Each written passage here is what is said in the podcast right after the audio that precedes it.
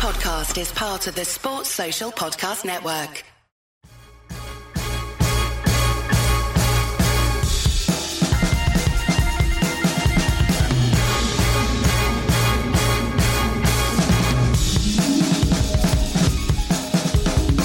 Right, Dr. James Sandrini, University of West Las Vegas.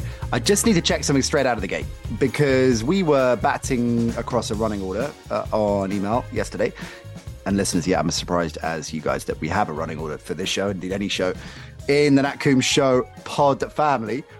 And we were discussing changes, personnel changes with NFL teams that are coming so thick and fast. Ed Donatell fired by the Vikings, for example, since we were exchanging messages. Bill O'Brien suddenly getting interviewed by the Patriots. So I just want to check, are you still officially contracted to the Nat Coombs Show, or did you get fired overnight?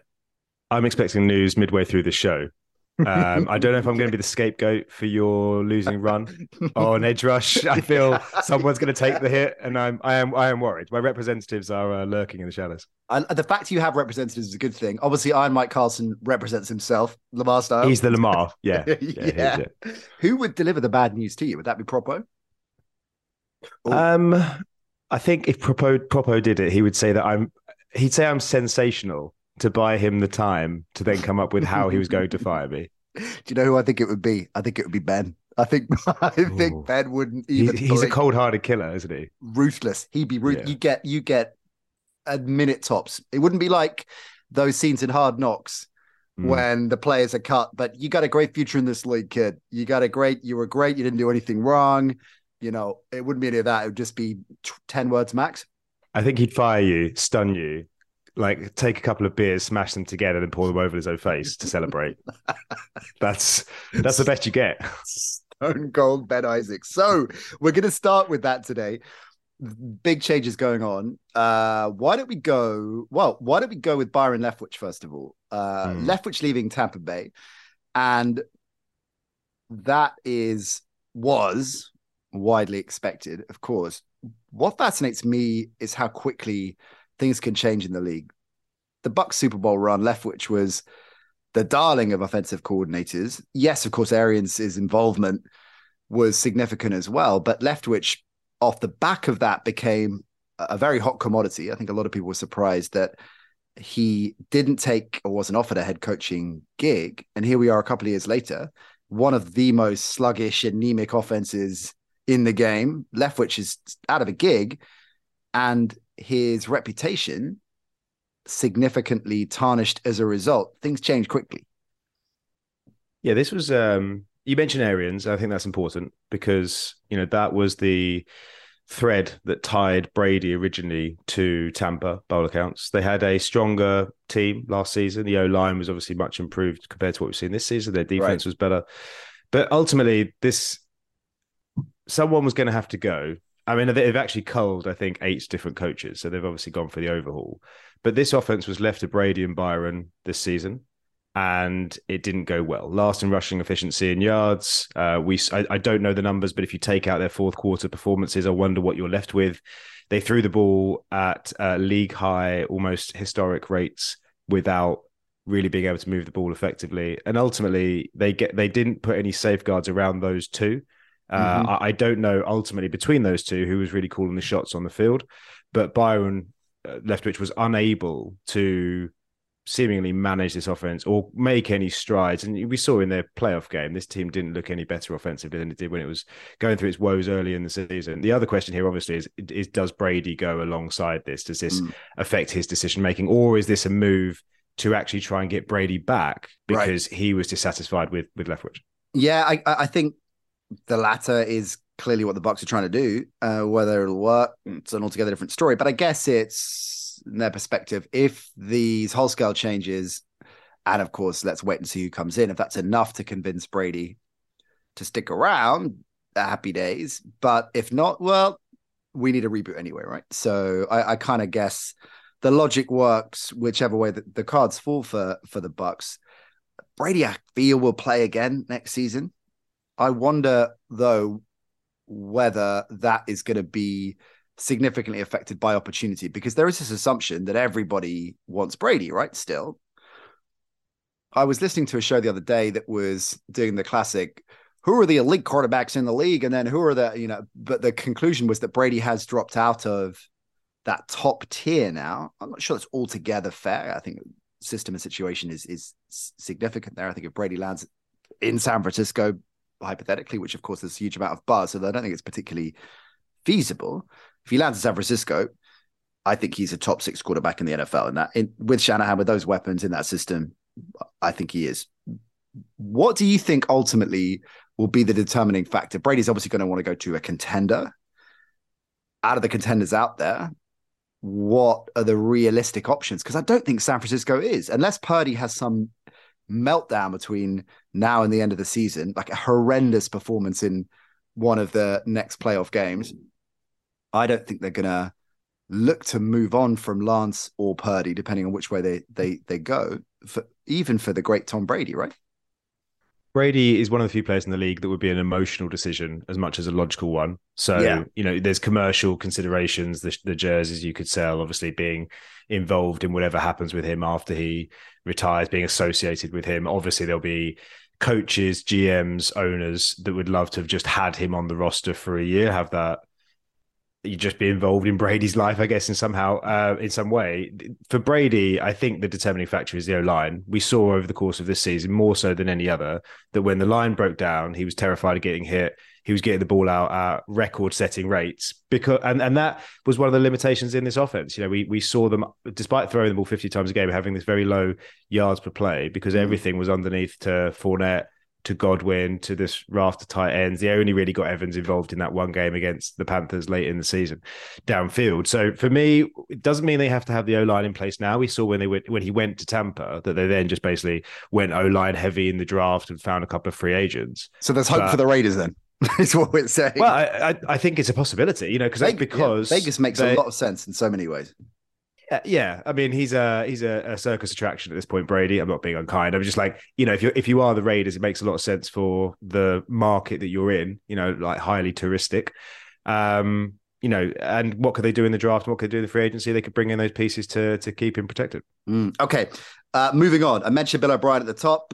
Of course, plying his trade these days in college ball with Alabama. He's one of Nick Saban's crew. It is a close-knit, large, but close-knit circle, of course, that Belichick-Saban gang. And he has always been part of that, or for a long time been part of that. And he's now interviewing with the Patriots for the OC job. Now, this has been discussed for a long time. Mike, on this very show, has said that it's a smart play. I think it is an easy hit to look at Bill O'Brien and what happened latterly with Houston, and his time in the NFL latterly was a bit of a mess, to write him off when he is a hugely accomplished coach, a hugely impressive coordinator. I guess the issue for Patriots fans and the concern is twofold. The curious Patricia Judge tandem and the decision to go there was never going to work, but also the fact that it was Belichick going back to his old school lieutenants and that he didn't see that was an issue. And that for a guy who has never been driven by, to borrow your word, sentimentality at any stage of his career, at the same time is keeping it close when actually, and again, this is something Carson talked about on the show, you get a McDaniel kind of character, a Joe Brady character as a young gun offensive coordinator, maybe exactly the medicine that the Patriots need. So critics will look at this, and Patriots fans concerned with this interview opportunity for O'Brien will think, it's just a bit too retro leaning. It's a bit too old school. It's outmoded and outdated. What do you think? Is that when you think about Andy Reid in particular, this idea that if you are a veteran coordinator in the modern NFL, you're somehow less dynamic a mind than McVay and co. Is that the trap that some people are falling into here? O'Brien's not a fashionable hipster pick, but he might just be exactly what the Patriots need right now. Two things with O'Brien. One is you have to separate O'Brien, the coach, from O'Brien, the GM. Sure. Everything that went wrong in Houston towards the end was predicated on bad trades, bad personnel decisions. Let's assume that O'Brien isn't going to get a GM job. anytime soon, but he's always proven to be a very effective coordinator in the league.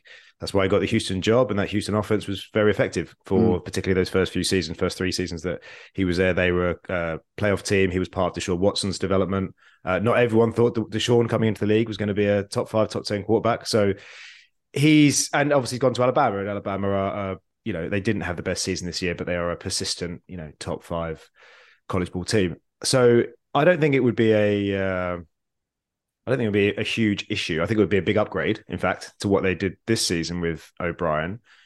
There's an element with Bill. Obviously, Bill's an older head coach. You know, he has his methods. That's been one of the criticisms of him this season. I think it's relatively unrealistic that they start putting all the faith into a, you know, 34-year-old graduate in the way that other teams might, just by the nature of how he wants to run that squad. They have interviewed some younger in-house candidates, by all accounts. I think they've also looked outside to some less likely offensive coordinators across the league, guys like Sean Jefferson from who's on the Arizona staff, you know, came up yesterday. So they're casting the net wide. I think Bill can be nepotistic, right? Like, we've seen that. Okay, so that wouldn't be a surprise. His son, for example, is on the team, and you know, Patricia and Judge have obviously been lieutenants of his historically. But I think if they go and get O'Brien, it's because they think O'Brien's the best guy for the job, particularly because Bill, you know, is going to want to start winning some hardware again soon. Yeah, I don't mind the fact that Belichick is like that. I mean, his son, notwithstanding, although I think we have to analyze Belichick Jr.'s performance over a period of time. And I would love to chat to a hardcore Patriots beat writer, a hardcore Patriots follower, and assess what they think about his input into it all before we just dismiss it as his son. That's why he got the gig. I don't mind the fact, his son notwithstanding, that he goes to his old school crew, the guys that he knows and trusts. Fine. You know, in so many different areas of business, that works. If you look at the creative industry, you look at Hollywood, this is absolutely the case, right? A lot of the same directors will want to work with the same cinema, same director of photography, the same editors, the same composers in terms of the score, and often the same actors, right? So I don't have an issue with Belichick keeping it close-knit in that respect. It's just whether this is an NFL that requires different perspectives, and that I don't think it necessarily does, in the sense that I think there's an ageism creeping into offensive perception right now that Bill O'Brien is suffering from, no doubt about that, because he's not a young hipster pick. Let's talk about, because we've got a lot of changes to rattle through, Ed Donatell going from Minnesota, again, much like Leftwich in Tampa Bay, not exactly hold the front page news. Horrendous defense for Minnesota this season, averaging almost 400 yards a game, 25 points a game. That ranked them 30th and 31st in the league, and we knew it would be their undoing in the end for all the much maligned Kirk Cousins. Shout out to Mike McCartney, the greatest agent in sports entertainment. For all his critics, the defense was what was the imbalance within this side.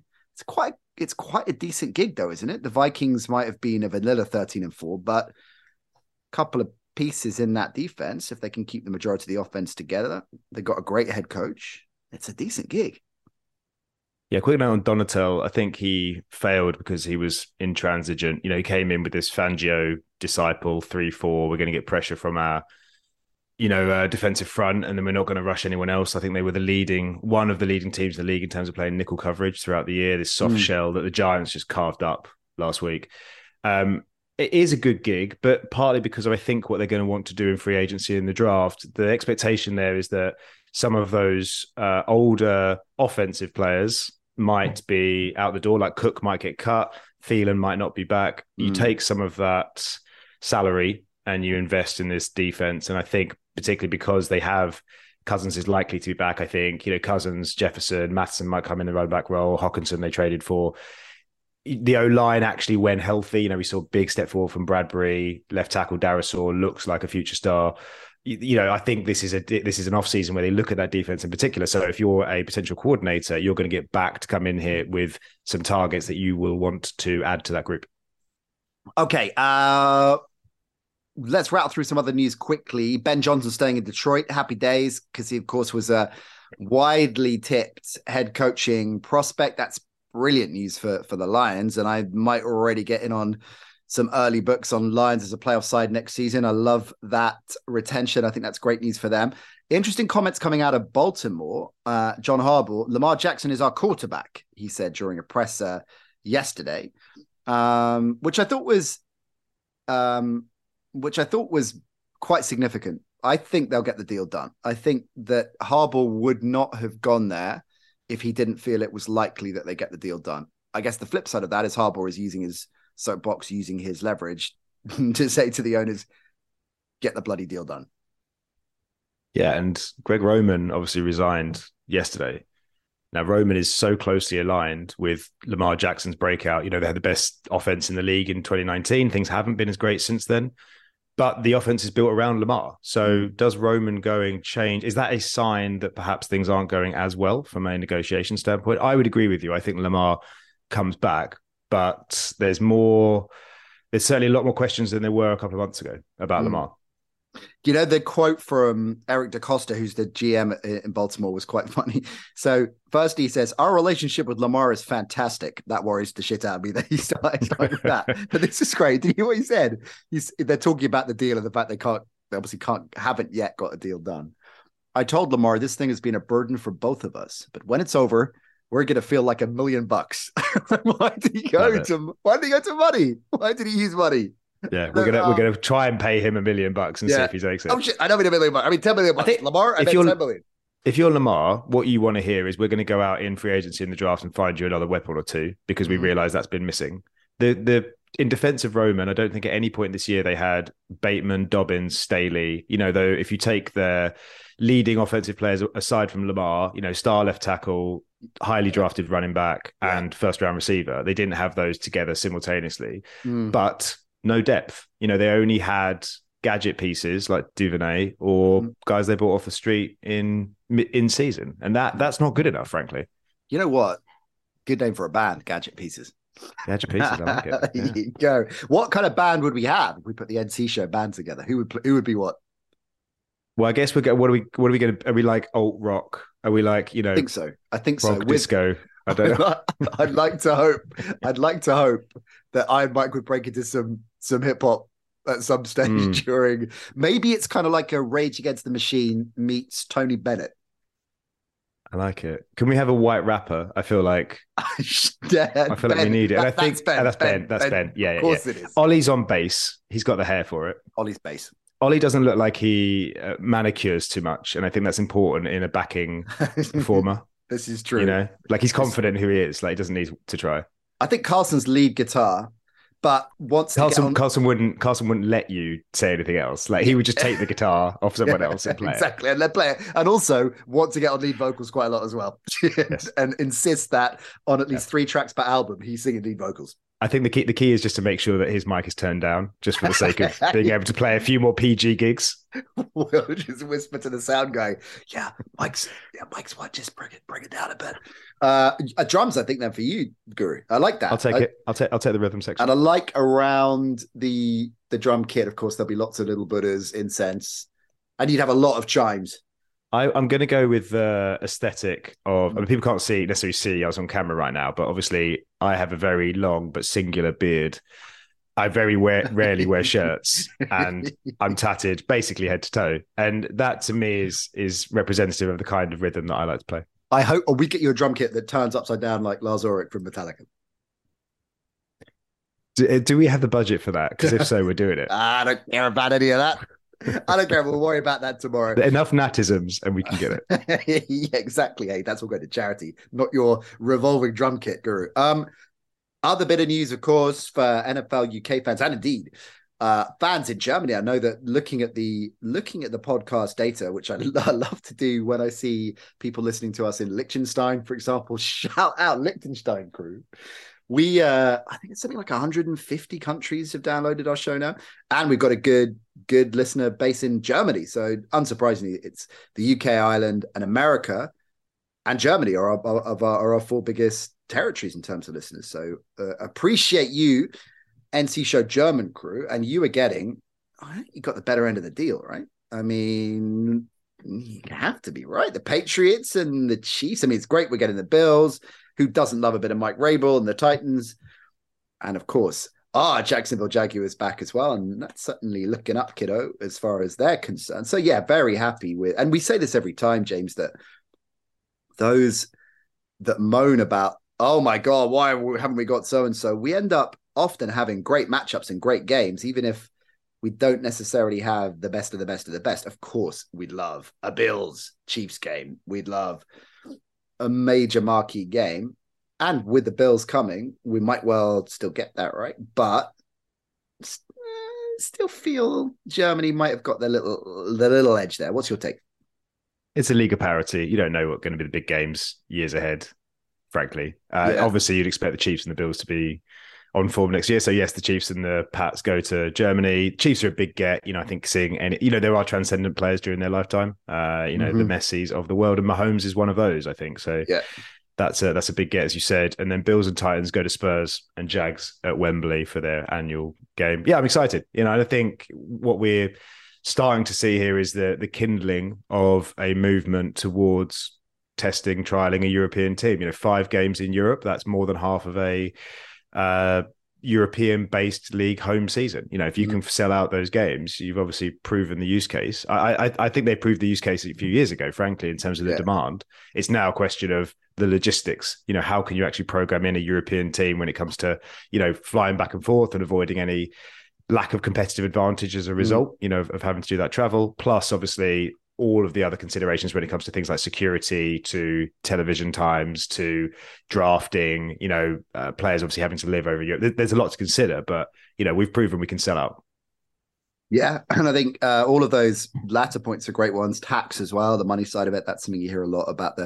The challenge is, my gut feel, and this isn't on any kind of inside skinny other than, the hypothetical conversations over the years with those in the league.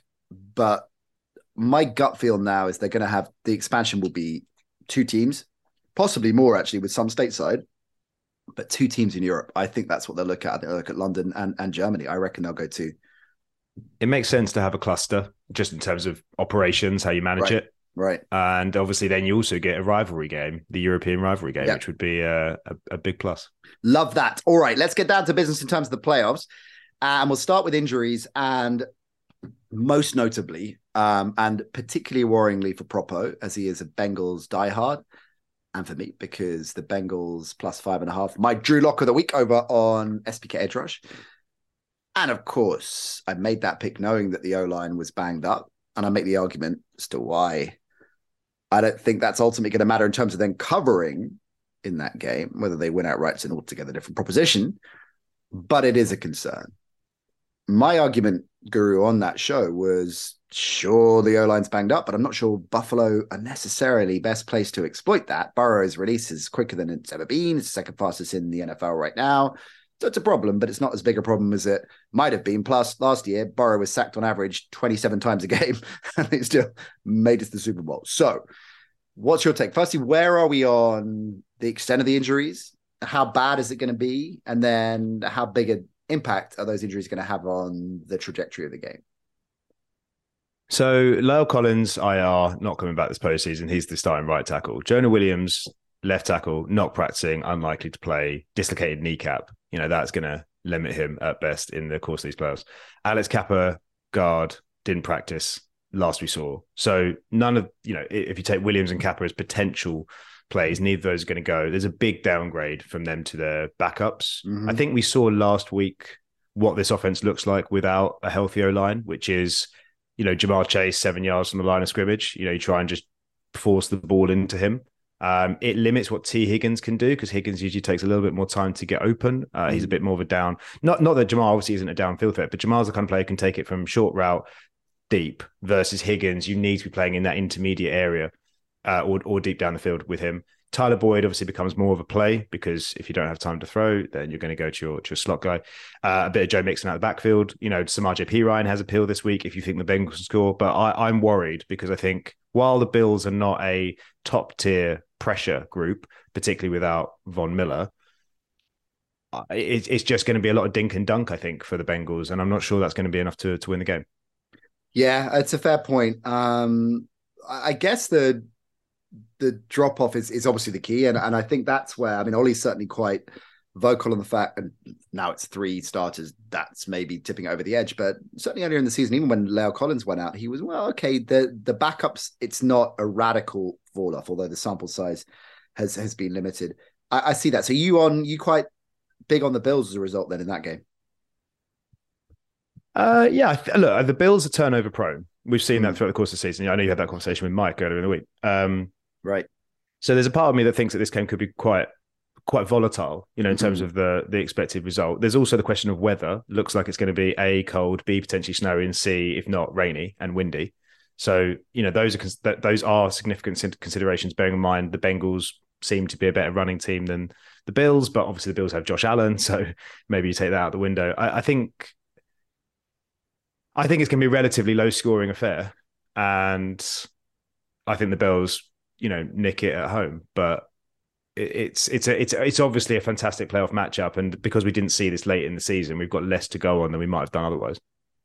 Okay, the turnover issues that Allen and the Bills have had, do you think the Bengals can exploit that? Because it was interesting, I felt, the narrative in the Dolphins game, which was highly critical of Allen and highly critical of the Bills' offense, not really giving the credit to the Dolphins' D for a lot of the hay that they made.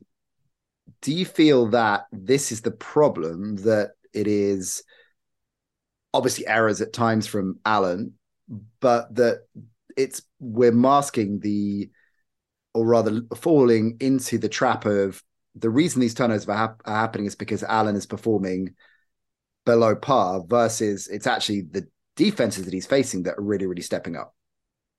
Boyer out in Miami as well, the defensive coordinator there. They've got real individual talent, Miami. And we saw that, I think, in the game last week.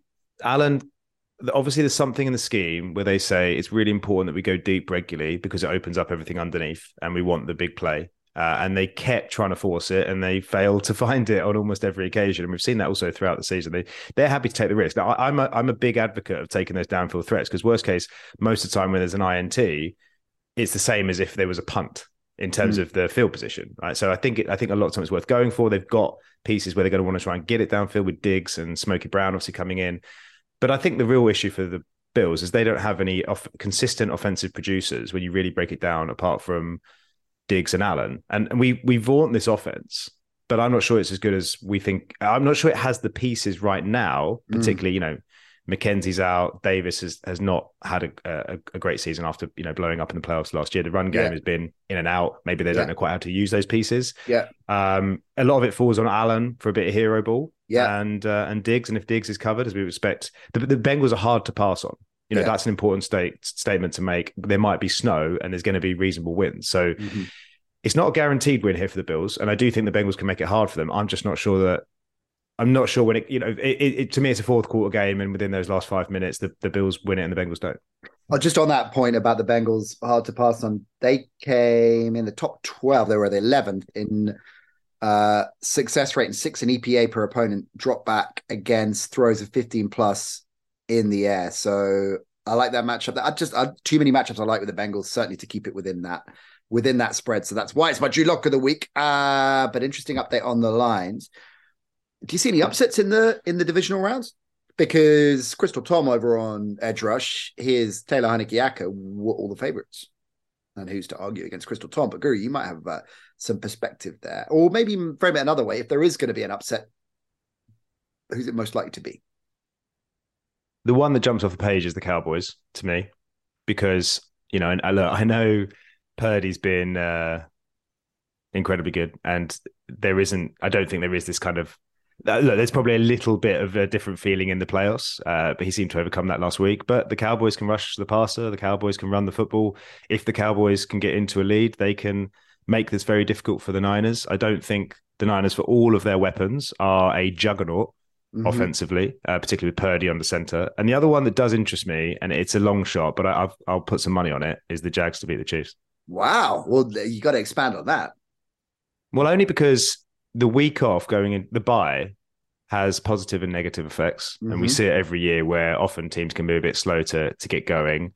You mentioned earlier in the week, you know, the the run that Peterson's under as an underdog. And I actually think, you know, if you take Kelce out of this offense, you know, again, I know there's an awful lot of different weapons there, but who scares you, you know, out of McKinnon, Tony, Smith-Schuster, etc. I think if you can control Kelce, you got a shot. Yeah, that's a fair point. Although I do quite like the run game, and I do like Tony to go off in this game. He had quite a big game against Jacksonville earlier on the season. And I know obviously he's an injury flaw, but it feels like it could be a Tony breakout game. Yeah, it's for all the reasons you mentioned on Red Edge Rush. You know, it has some intrigue, right? On their day, the Jags can rush the passer. Mm. Every quarterback under duress makes bad decisions, even Patrick Mahomes. They've had this week off. Does that help them or hinder them? Is this a team that's there's teams that are better in the playoffs than they are in the regular season, right? Mm. Because of the nature of how they're built. And, you know, that might be a Jags and it might not be a Chiefs. I still think, look, you put money on the Jags because the odds are there, right? If this was 50-50, you go Chiefs, and we're going to look at our show team for this week, and we've got some Chiefs in there. So it's not that I think this is a walkover by any means, but I just think the odds are too tantalizing not to back the Jags. All right. Let's, speaking of our show team, get into that. Before we do, looking back at last week, Propo didn't bloody win again, did he? No, thankfully, no. Thank God. Okay. But the show team did, well, yeah, as he is for many establishments globally. The show team did well, though. Fifth in the paid, so we're in the money there.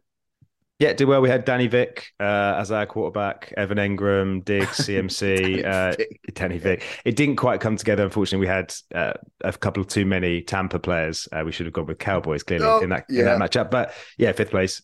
Winners, so Yacht Scott, like that. Nice. In the paid, had Gabe Davis, who went off. Debo was a great pick. I think he was we probably should have had him in the team last season. Mm. And DK Metcalf in what was a pretty spirited affair from between the Seahawks and the 49ers. And then Dan 990 wins the free. TJ Hawkinson, again, good pick. We talked about him last week. Julio, who was always going to be a touchdown or bust, but he got the touchdown.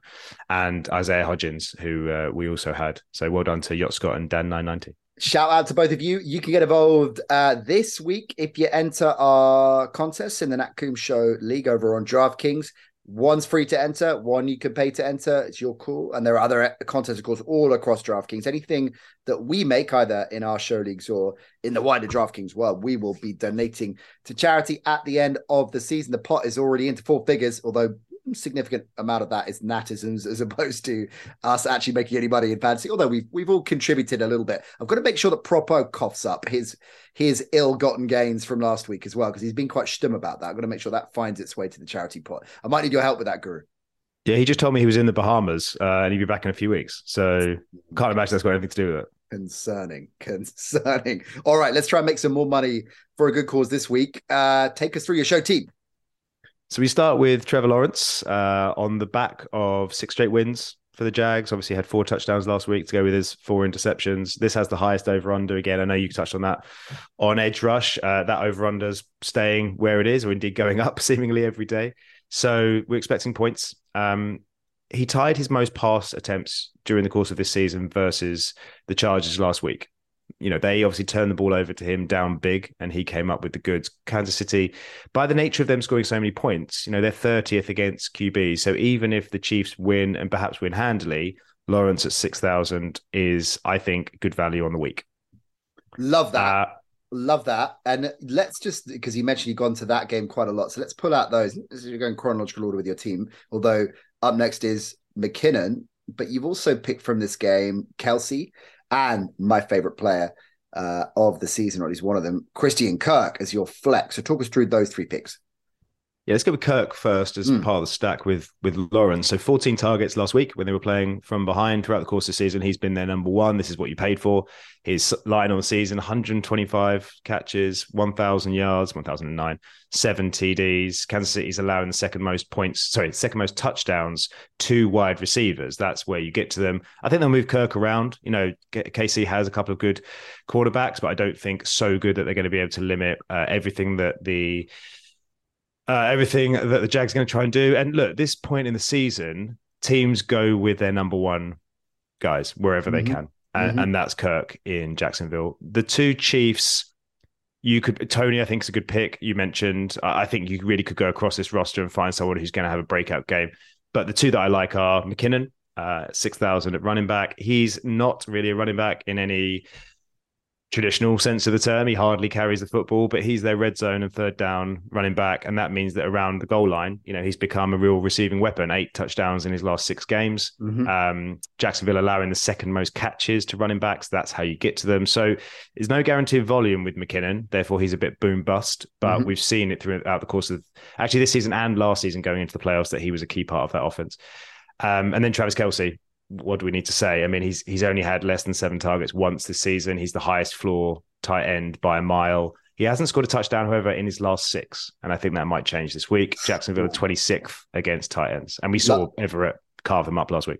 Love that. Love all of those. And sticking with the theme of going with your go-to guy, that's why you got CeeDee Lamb in there for the Cowboys against San Francisco. Ayuk as well in that game. Makes a lot of sense. 7.5. Sorry, my bad. My eyesight's failing me. 7.3 for CeeDee, and Ayuk's a steal at $5K. What's going on there with the price?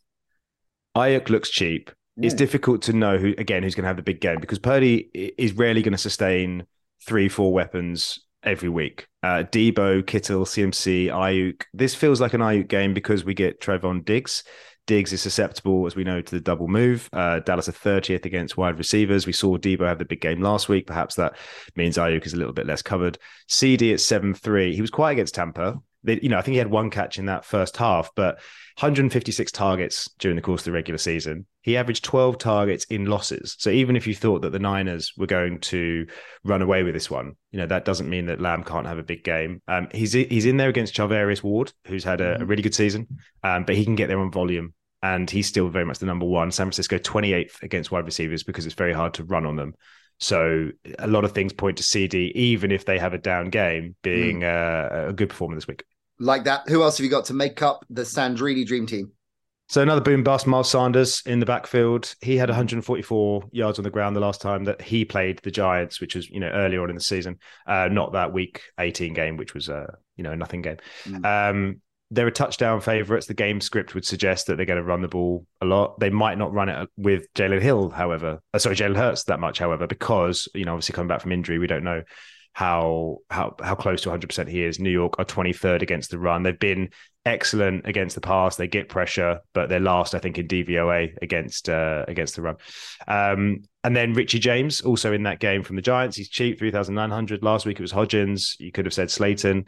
James from the slot, I like because the two outside cornerbacks for the Eagles have been excellent throughout the course of this season. So Richie James, 24 targets in his last 3. When he played Philadelphia in week 14, he had caught 7 of 9 for 61 in the score. I think that's how you attack Philly. And look, you know, we expect them to be playing catch up, therefore throwing the ball with Danny G3.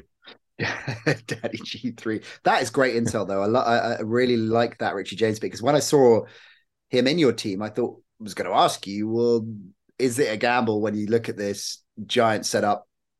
It's a pick 'em, and therefore you're basically flipping a coin as to who's going to get the most looks. But you have qualified why Richie James makes a lot more sense perhaps than the other two. Also, Richie James may be the NFL player in terms of current athletes who sounds like he should have been in a mid-90s to early noughties boy band. He does. Yeah, I'll take that. We should actually make that team for next week. I think Christian Kirk could also be in that group. Actually, from definitely would be in that team. I love that. Miles Sanders. We'll have to come back to this, but please. So yeah, on James, you've got Darius Slay on one side, you've got James Bradbury on the other. Both of those players should be going to the Pro Bowl. It's just going to be really hard, and they've had a week's rest. And look, I know I said earlier about the narrative of, you know, does that week do someone any good? I think these tends to be offenses that struggle a little bit more coming out of a week off than it does defenses who tend to benefit from the rest. Love that, Guru. That is our show team. It is going into our listener leagues. You can get involved with that as well. Go up against me. I'll be putting a team in Propo if he makes it back from where was he? Did you say Bermuda, Barbados? The Bahamas? One of those, wherever let him in next. Actually, we need to add one more to our show team, which is just, we mentioned them briefly earlier. Defense. Bengals. Yeah, Bengals DST. So they're inexpensive at 2-4. Don't see a lot of points in this game. We know they're hard to pass on. We know that the Bills give up turnovers. Look, they could be run over in this game, but I think at 2,400, I'm taking the Nat Coombs approach of just throwing the last bit of cash out rather than trying to focus on it. That's how we do it. So that's what finishes up, rounds out our team. That's how we do it. Brilliant stuff. Of course, as we mentioned already a few times on the show, we've been good with our plugs this week, Guru. Edge Rush in the vault. We're also going to drop SBK Edge Rush Extra with me and Crystal Tom. He'll be adding a few more pieces of insight in terms of the book this weekend. He is on an absolute roll. I mean, a bona fide sharp. Propo, you know, masquerades as a sharp, as a pro gambler. But the Crystal Tom edge is apparent. So if you are going to have a wager this weekend on the games, then you would be well placed to listen to SBK Edge Rush Extra, which we're dropping on our feed as well. Once again this week, I'm Mike in the Bolt. And of course, me and Propo going through things over on Edge Rush. Guru, fantastic work. I'm saluting you. You are now stood down. Go and light the incense. Go and get the Buddhas out. Go and think carefully and methodically about further choices for this weekend. Appreciate it. Thanks, Nat. And by the way, you're not fired. Just to be clear, you're fired. Well, only Ben can deliver that news. True, fair. So just if he rings you today, ignore it. Just ghost him. Just ghost him. All right, man. That's it. Take care.